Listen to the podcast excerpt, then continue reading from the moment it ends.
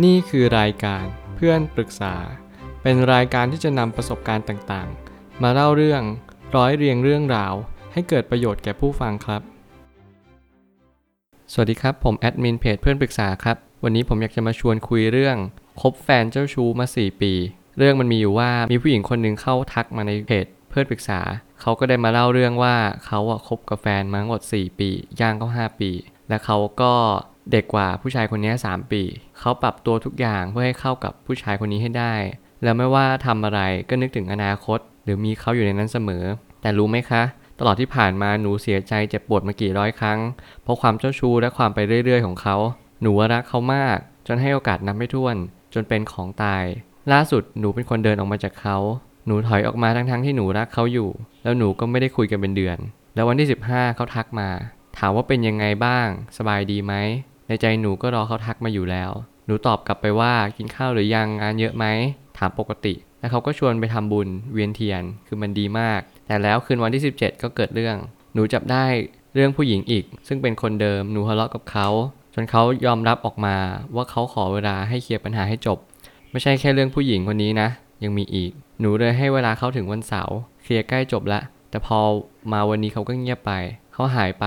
ใจหนูไม่ค่อยดี แทนที่หนูจะชินแต่หนูกลับรับไม่ไหวจริง ๆ หนูอยากจะหลุดออกจากเขา หลายคนถามหนูว่าผู้ชายคนนี้มีดีอะไร หนูไม่สามารถอธิบายได้มันเป็นความรู้สึกที่หนูกับเขามันรับรู้ได้ อาจจะน้ำเน่าดราม่าหน่อย แต่เรื่องนี้มันไม่ธรรมดาสำหรับหนูมาก หนูไม่คุยกันมาหลายครั้ง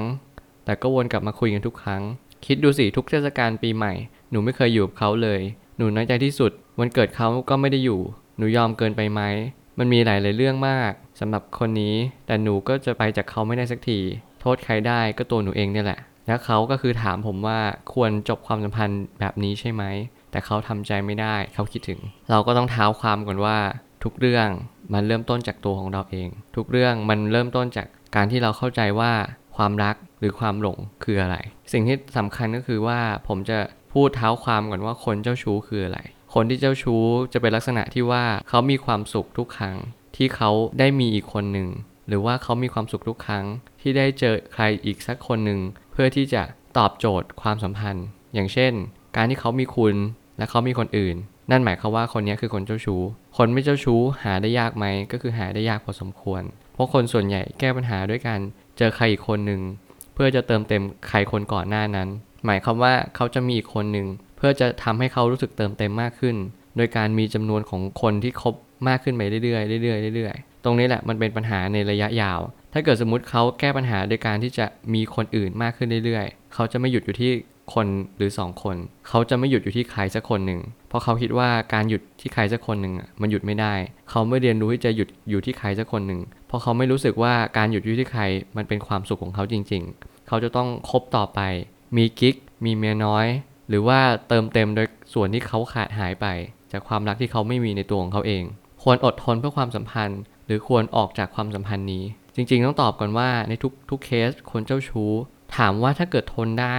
ก็อยากให้ทน แต่ไม่ได้คาดหวังว่าให้เขารักคุณคนเดียว แต่ผมเชื่อว่าคนเจ้าชู้มีจุดอ่อนอยู่จุดหนึ่งก็คือแพ้คนดี ผมเชื่อว่าความดีจะชนะทุกอย่าง ไม่ใช่แค่คนเจ้าชู้อย่างเดียว แต่ความดีสำหรับคนเจ้าชู้ คนเจ้าชู้ค่อนข้างแพ้ทางมากๆ ก็เพราะว่าคนเจ้าชู้คิดว่าคนดีเนี่ยโง่ คนดีเนี่ยต้องยอมเขา แต่มันไม่ใช่ คุณยอมเขาไม่ใช่เพราะว่าเขาอะทำตัวที่ดี แต่หมายถึงว่าเรายอมเขาเพราะว่าหนึ่งเราแต่งงานสองเรามีลูกสามเราคิดว่าการที่เขาเจ้าชู้อะมันอาจจะเป็นข้อเสีย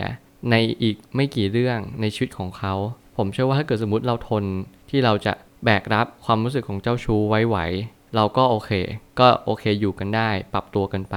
เรียนรู้ว่าเขาเจ้าชู้นะ แต่ผมเชื่อว่าทุกคนก็คงไม่อยากจะทน แต่ผมก็ไม่แนะนำให้คุณทนกับความสัมพันธ์แบบนี้ เชื่อว่าการอยู่คนเดียวอาจจะยังดีกว่าเสียอีก การออกมาจากความสัมพันธ์นี้เป็นสิ่งที่แนะนำสำหรับผม ผมคิดว่าการออกมาจากความสัมพันธ์เนี้ยมันเป็นสิ่งจำเป็นมากๆ การที่คุณอยู่กับความสัมพันธ์แบบเนี้ยมันค่อนข้างบั่นทอนในระดับหนึ่ง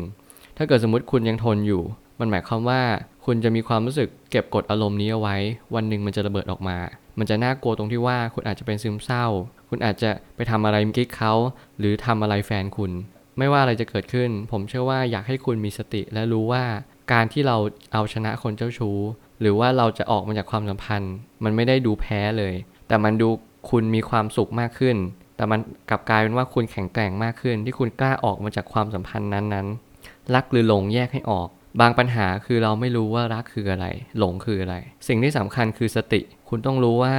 คนนี้เจ้าชู้ไหม คนเจ้าชู้ไม่มีวันหรือว่ายากจริง ๆ ที่ทำให้เขารู้ว่าเขากำลังเจ้าชู้ และกำลังเดินทางที่ผิด คนเจ้าชู้เขาจะไม่สามารถเข้าใจได้เลยว่า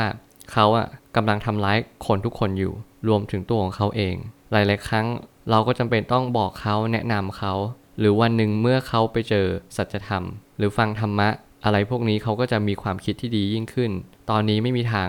ที่ทำให้เขาได้มีความคิด หรือการที่ทำให้เขาหยุดอยู่กับคุณอย่างแน่นอน ปล่อยเวลาให้เขาเรียนรู้ เจอประสบการณ์ หรือเจอกรรม หรือเจอวิบากในสิ่งที่เขาสร้างมา กฎของการกระทำเท่ากับแรงกระทำกับ ถ้าสุขมากก็จะทุกข์มากตาม หลายครั้งที่คุณมีความสัมพันธ์กับคนเจ้าชู้ ผมเชื่อว่าคุณจะมีความสุขมากๆ เพราะเขาก็จะปากหวาน เอาใจเก่ง นู่นนี่นั่น แต่หมายความว่าเขาก็จะมอบความทุกข์ให้กับคุณเหมือนกัน โดยที่คุณก็จะทุกข์มากหลังจากนั้น โดยการที่เขาไม่อยู่กับคุณ หรือแม้กระทั่งเขาไปมีคนอื่น ตรงนี้แหละมันเป็นจุดสำคัญมากๆ ที่ทำให้คุณเข้าใจว่า คุณจะไม่สามารถมีความสุขได้ ท่ามกลาง ความสุขมากและทุกข์มาก เพราะทุกอย่าง action เท่ากับ reaction กฎข้อนี้ใช้ได้กับทุกเรื่อง ไม่ใช่แค่เรื่องแค่คนเจ้าชู้ ผมอยากจะบอกว่ามันเป็นสิ่งที่สำคัญจริง ๆ แล้วก็สังเกตว่าคนเจ้าชู้อะเขาไม่รักตัวของเขาเองด้วย กฎข้อนี้ก็สำคัญมาก คนเจ้าชู้เขารักตัวเองไม่เป็น เขาจึงเติมเต็มความรักกับคนอื่น เขาจึงเติมเต็มความรักกับอีกคนหนึ่ง การที่คุณมองว่าทำไมเขาถึงไม่อยู่กับคุณคนเดียว มันไม่ใช่เพราะว่าเขาไม่รักคุณหรอกครับ เพราะเขาไม่รักตัวของเขาเองด้วย เขาไม่รู้ว่าความรักจริง ๆ คืออะไร เขาเลยไม่สามารถตอบได้ว่าทำไมเขาถึงไม่ได้มีแค่คุณทำไมเขาถึงต้องมีอีก พราะเขารู้สึกว่าเขาไหวอารมณ์ไปตามกับสิ่งเร้าต่างๆ อย่างเช่น ผู้หญิงที่อายุน้อยกว่า หรือว่าการไปข้างนอก เขาจะค่อนข้างที่จะจิตใจ